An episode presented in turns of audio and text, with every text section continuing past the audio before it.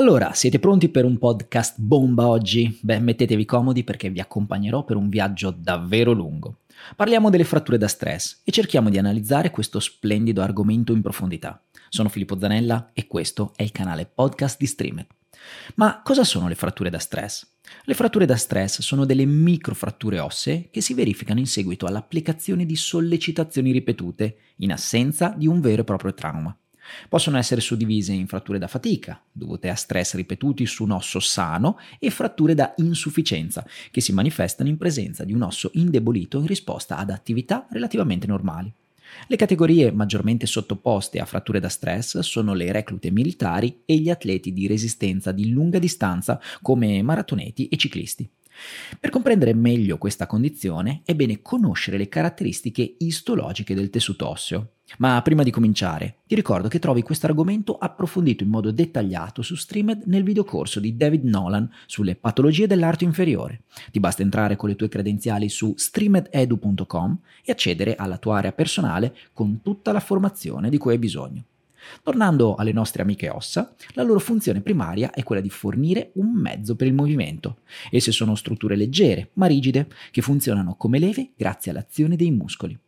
Nell'adulto, la maggior parte dello scheletro è composto da osso lamellare, formato in gran parte da collagene tipo 1 e irrigidito da cristalli di idrossiepatite di calcio. Al contrario, L'osso a fibre intrecciate è una forma immatura di osso che si riscontra per lo più durante lo sviluppo fetale. La sua presenza negli adulti è limitata alle regioni di rapido ricambio osseo, come fratture in guarigione o in casi di malattie metaboliche dell'osso come il morbo di Paget o l'iperparatiroidismo. Le due distinte macrostrutture che compongono l'osso lamellare sono l'osso corticale e l'osso trabecolare, quello spugnoso midollare. L'osso corticale circonda la periferia dell'osso, è predominante nelle diafisi delle ossa lunghe ed è costituito da singole strutture di forma cilindrica dette osteoni. L'osso corticale è denso ed è metabolicamente meno attivo rispetto all'osso trabecolare, con un turnover fino a 8 volte più lento.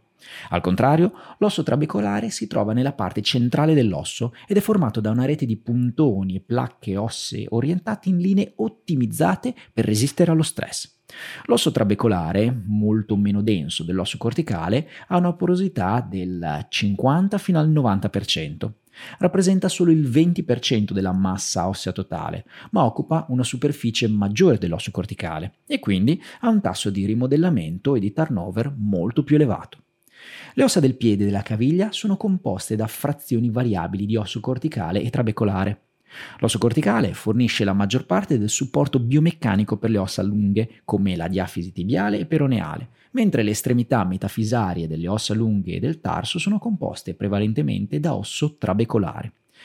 I tre principali tipi di cellule osseo sono osteoblasti, osteociti e osteoclasti, tutti presenti sia nell'osso trabecolare che corticale. Gli osteoblasti rivestono la superficie delle ossa e la loro funzione principale è quella di produrre nuova matrice ossea. Gli osteociti, le cellule più abbondanti nel tessuto osseo, sono ex osteoblasti, i quali, dopo aver secreto la matrice extracellulare, rimangono intrappolati nella lacune ossea. Infine, gli osteoclasti sono responsabili della disgregazione della matrice ossea. La componente non cellulare dell'osso è composta da una miscela di elementi minerali, prevalentemente idrossiapatite di calcio, responsabile della resistenza delle forze di compressione, o organici, in gran parte, come abbiamo detto, collagene tipo 1 che determina la resistenza alla trazione e infine acquosi. Ma parliamo quindi del rimodellamento osseo e della famosa legge di Wolff. La legge di Wolff afferma che un osso risponde allo stress rimodellandosi continuamente, con conseguente aumento della forza nel tempo. Dunque, le fratture da stress si verificano quando le forze esterne, ripetutamente applicate sull'osso, superano la capacità di rimodellamento scheletrico. Solitamente vi è una complessa interazione tra forze di riflessione, compressione, trazione, taglio e torsione, le quali provengono direttamente dall'azione muscolare e indirettamente per trasmissione in seguito al contatto con il suolo. Di queste, la forza di flessione è il fattore biomeccanico più significativo correlato allo sviluppo di una frattura da stress nella tibia che è uno dei siti più frequentemente studiati. Sia l'osso corticale che quello trabecolare rispondono al carico meccanico mediante il rimodellamento. In seguito a una frattura, il percorso di rimodellamento completo può richiedere da 2 a 8 mesi e all'inizio del ciclo di rimodellamento vi è un periodo di resistenza ossea relativamente ridotta, in cui le cavità di riassorbimento prevalgono sull'attività degli osteoblasti che intervengono successivamente per formare il nuovo tessuto osseo. Quali sono i fattori di rischio? Beh, i fattori di rischio per la frattura da stairs possono essere suddivisi in fattori intrinseci ed estrinseci. I fattori intrinseci sono direttamente correlati alle caratteristiche metaboliche e anatomiche dell'individuo, inclusi l'ambiente ormonale, la qualità ossea, la fitness cardiovascolare, la forza muscolare e l'allineamento anatomico. Per fattori estrinseci si intende invece, ad esempio, 1. Il regime di allenamento dell'individuo, come la presenza dell'attività nuova ad alta intensità o relativamente faticosa e ripetuta. 2. L'alimentazione. Infatti le donne con un indice di massa corporea inferiore a 21 kg per metro quadro sono a maggior rischio di fratture da stress. 3. Le attrezzature utilizzate, ad esempio le calzature. E 4. La diminuzione della vitamina D sierica. Inoltre c'è la cosiddetta triade dell'atleta femminile, una sindrome caratterizzata da apporto calorico insufficiente, amenorrea e osteoporosi che può aumentare il rischio di fratture da stress del 15 fino al 50%. Infine, l'affaticamento e la diminuzione della massa muscolare sono fattori associati a fratture da stress, supportando l'ipotesi secondo cui una corretta funzione neuromuscolare sia in grado di dissipare le forze che si accumulano durante l'attività fisica. Veniamo quindi ai principi generali di trattamento della frattura da stress. Il cardine del trattamento delle fratture da stress è la comprensione e la correzione dei fattori che hanno portato alla lesione, in particolare modificando i fattori estrinseci come il regime di allenamento o una potenziale carenza dietetica. Per guidare correttamente il trattamento, le fratture da stress vengono classificate in fratture a basso rischio e ad alto rischio. Analizzeremo poi questo concetto nel dettaglio tra qualche minuto. Per ora vi basta sapere che da un punto di vista biomeccanico le fratture da stress a basso rischio sono soggette a forze di compressione e generalmente guariscono bene con la modifica dell'attività, senza restrizione di carico. Le tre fratture da stress più comuni del piede e della caviglia sono a basso rischio e comprendono la tibia distale postromediale, il cancagno e le ossa metatarsali, escluso il quinto. Per le fratture da stress a basso rischio, un atleta può essere autorizzato a continuare l'attività a un livello però ridotto, con un graduale aumento dell'intensità in relazione ai sintomi. Al contrario, le fratture da stress ad alto rischio sono spesso soggette a forze di trazione e possono essere localizzate in regioni con vascolarizzazione relativamente ridotta. Di conseguenza, una frattura da stress ad alto rischio tende a ritardare l'unione o a non consolidare. Spesso sono coinvolte la corteccia tibiale anteriore, il navicolare, la base del quinto metatarso, il malleolo mediale, i sesamoidi dell'alluce e dell'astragalo. Queste fratture dunque possono essere difficili da trattare e possono richiedere un carico limitato o eventualmente un intervento chirurgico. Nella seconda parte di questo podcast parleremo di questo in modo approfondito. Ad ogni modo, in uno studio di Taki e collaboratori del 2007 hanno evidenziato come la terapia con onde d'urto possa essere un'efficace tecnica non invasiva per accelerare il processo di guarigione e per il trattamento in caso di mancato consolidamento della frattura da stress. Ma veniamo all'imaging. Cosa fare con una sospetta frattura da stress? Un tipico percorso di imaging nel contesto clinico di una sospetta frattura da stress consiste nell'eseguire inizialmente delle radiografie. Se le radiografie sono negative e c'è preoccupazione per una frattura da stress, si procede con la risonanza magnetica. In alternativa alla risonanza vengono ripetute le radiografie 2-3 settimane di distanza. La tomografia può essere utilizzata nel momento in cui anche i risultati della risonanza non sono soddisfacenti o sono negativi. I sintomi clinici di una frattura da stress in generale precedono i risultati radiografici di 2-3 settimane. Questo perché le radiografie non riescono a rilevare precocemente le fratture da stress. Infatti, secondo i dati riportati in uno studio del 2007, avrebbero una sensibilità solamente del 15% per il rilevamento di lesioni da stress della tibia in fase iniziale. In aggiunta, anche molte fratture da stress del piede e della caviglia possono essere notoriamente difficili da rilevare nelle radiografie, in particolare le fratture da stress del cuboide, dei cuneiformi e del navicolare, le quali sono spesso associate a un conseguente ritardo nella diagnosi. Dunque, se si sospetta clinicamente una frattura da stress e le radiografie iniziali sono negative, beh, la risonanza magnetica è l'opzione di indagini migliore da impiegare. I risultati visibili alla risonanza in presenza di fratture da stress sono edema periostiale e del midollo osso, alterazioni del segnale intracorticale e o una bassa intensità del segnale della linea di frattura intramidollare. L'ecografia, per finire, ha una sensibilità del 43 fino al 99% e una specificità variabile dal 13 al 79% nel rilevare queste fratture da stress nelle ossa superficiali, come le ossa metatarsali o anteriormente alla tibia, ma comunque non permette la valutazione dello spazio midollare. Quindi, se dovessimo riassumere adesso i punti visti finora, possiamo dire che 1. Le fratture da stress sono delle lesioni strutturali dell'osso causate da sollecitazioni ripetute che sovrastano la capacità di rimodellamento. 2. Il trattamento dipende dalla posizione specifica e dalla tipologia. Le fratture a basso rischio vengono trattate con modifica dell'attività, mentre per le fratture ad alto rischio si considerano opzioni di trattamento aggiuntive, tra cui carico limitato o chirurgia. E 3. Le radiografie sono poco sensibili nel rilevare precocemente le fratture da stress. Per tale ragione, la risonanza magnetica risulta essere la migliore tecnica di imaging impiegata. Senti un po', l'argomento ti sta appassionando finora? Beh, come detto prima, trovi le strategie di diagnosi e trattamento delle fratture da stress su Streamed nel videocorso di David Nolan sulle patologie dell'arto inferiore. Entra su streamededu.com e accedi a tutti i contenuti che vuoi. Ma ora cerchiamo di andare ancora più in profondità nell'argomento. Come abbiamo detto all'inizio, le fratture da stress colpiscono, oltre alle reclute militari, soprattutto gli atleti, rappresentando circa il 20% delle diagnosi nello sport, secondo uno studio di Fredrickson del 2003. Ma quali sono i segni e i sintomi? Si presentano classicamente con dolore focare correlato allo sforzo, dolorabilità e gonfiore, e le localizzazioni più comuni sono la tibia distale posteromediale, il calcagno e i metatarsi. Ora, L'imaging e la gestione clinica dipendono fortemente dalla posizione specifica della frattura, dalle forze meccaniche e dall'apporto vascolare dell'osso lesionato. Abbiamo detto che la classificazione può essere fatta in due macro categorie, alto rischio e basso rischio. Le fratture a basso rischio più comuni tendono a guarire bene con la modifica dell'attività senza restrizione del carico e tipicamente sono localizzate alla tibia distale posteromediale, al calcagno e ai metatarsi, dal secondo al quarto, ricordiamoci, non il quinto. Le fratture ad alto rischio possono richiedere un trattamento con limitazione del carico o addirittura un intervento chirurgico e sono spesso coinvolti la diafisi tibiale anteriore, il malleolo mediale, il navicolare e il quinto metatarso. Vediamo quindi di analizzare nel dettaglio le caratteristiche e la gestione di ciascuna macro categoria e ciascun tipo di frattura. Partiamo con le fratture da stress a basso rischio.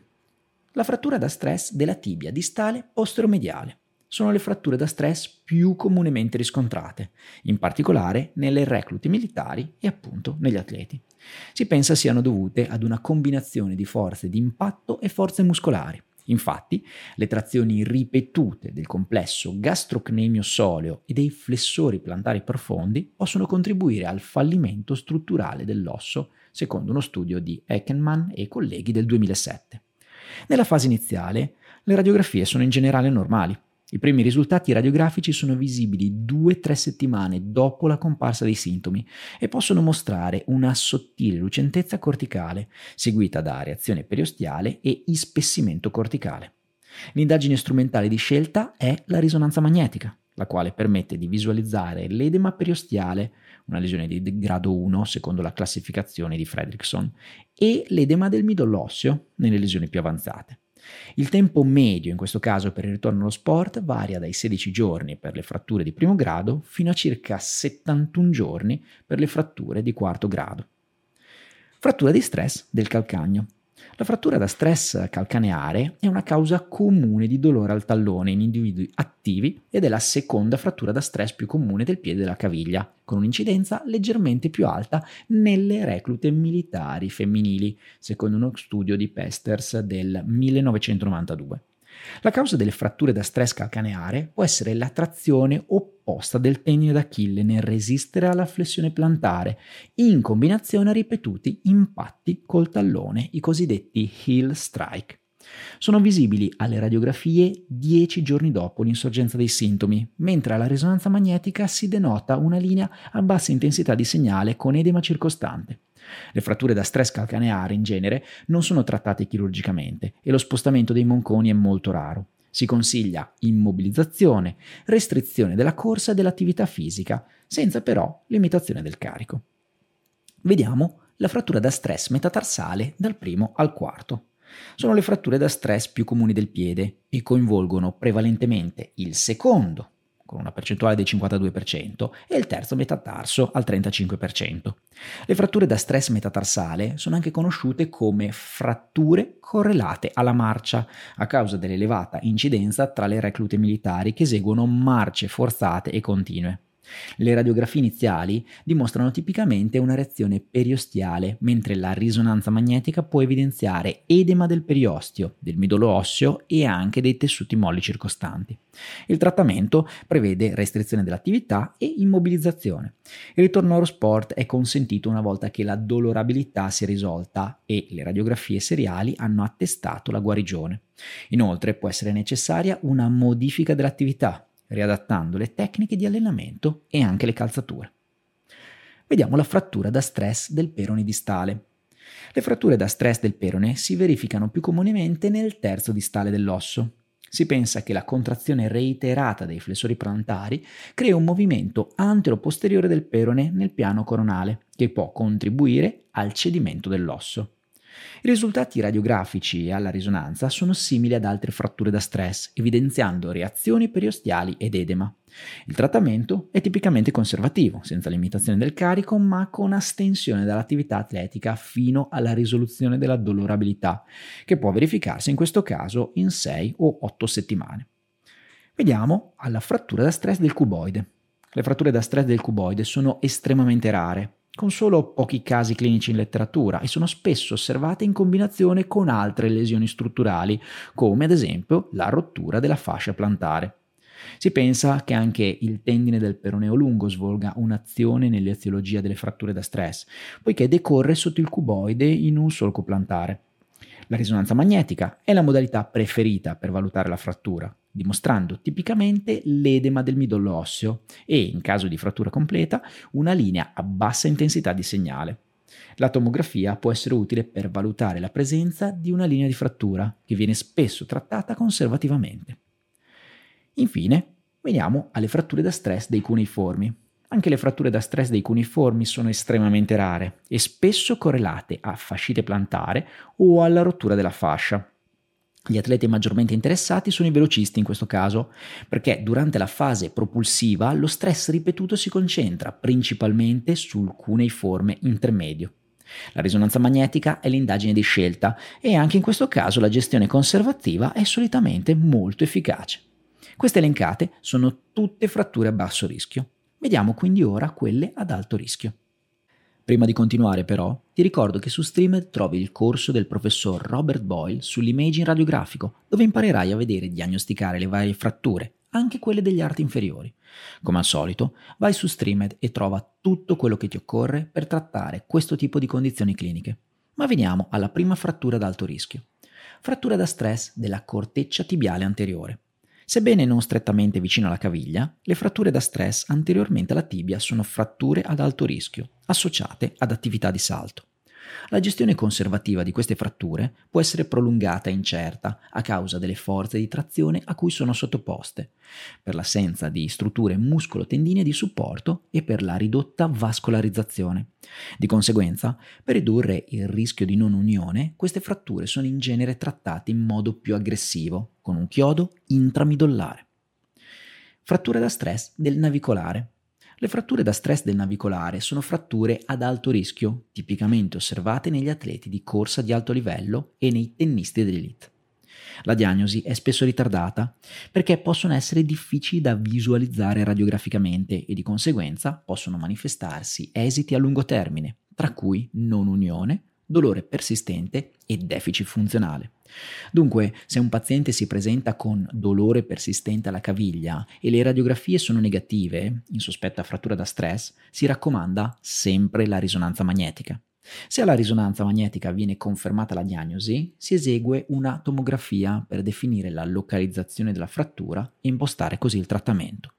Nelle fratture parziali senza spostamento, la terapia conservativa ha permesso il ritorno allo sport in circa 6 mesi nell'86% dei pazienti. Questo secondo uno studio di Cannes del 1992. Il trattamento chirurgico è consigliato in presenza di fratture scomposte, nei pazienti che falliscono il trattamento conservativo oppure quelli che non possono tollerare un lungo periodo di riposo, come appunto gli atleti. Frattura da stress del malleolo mediale.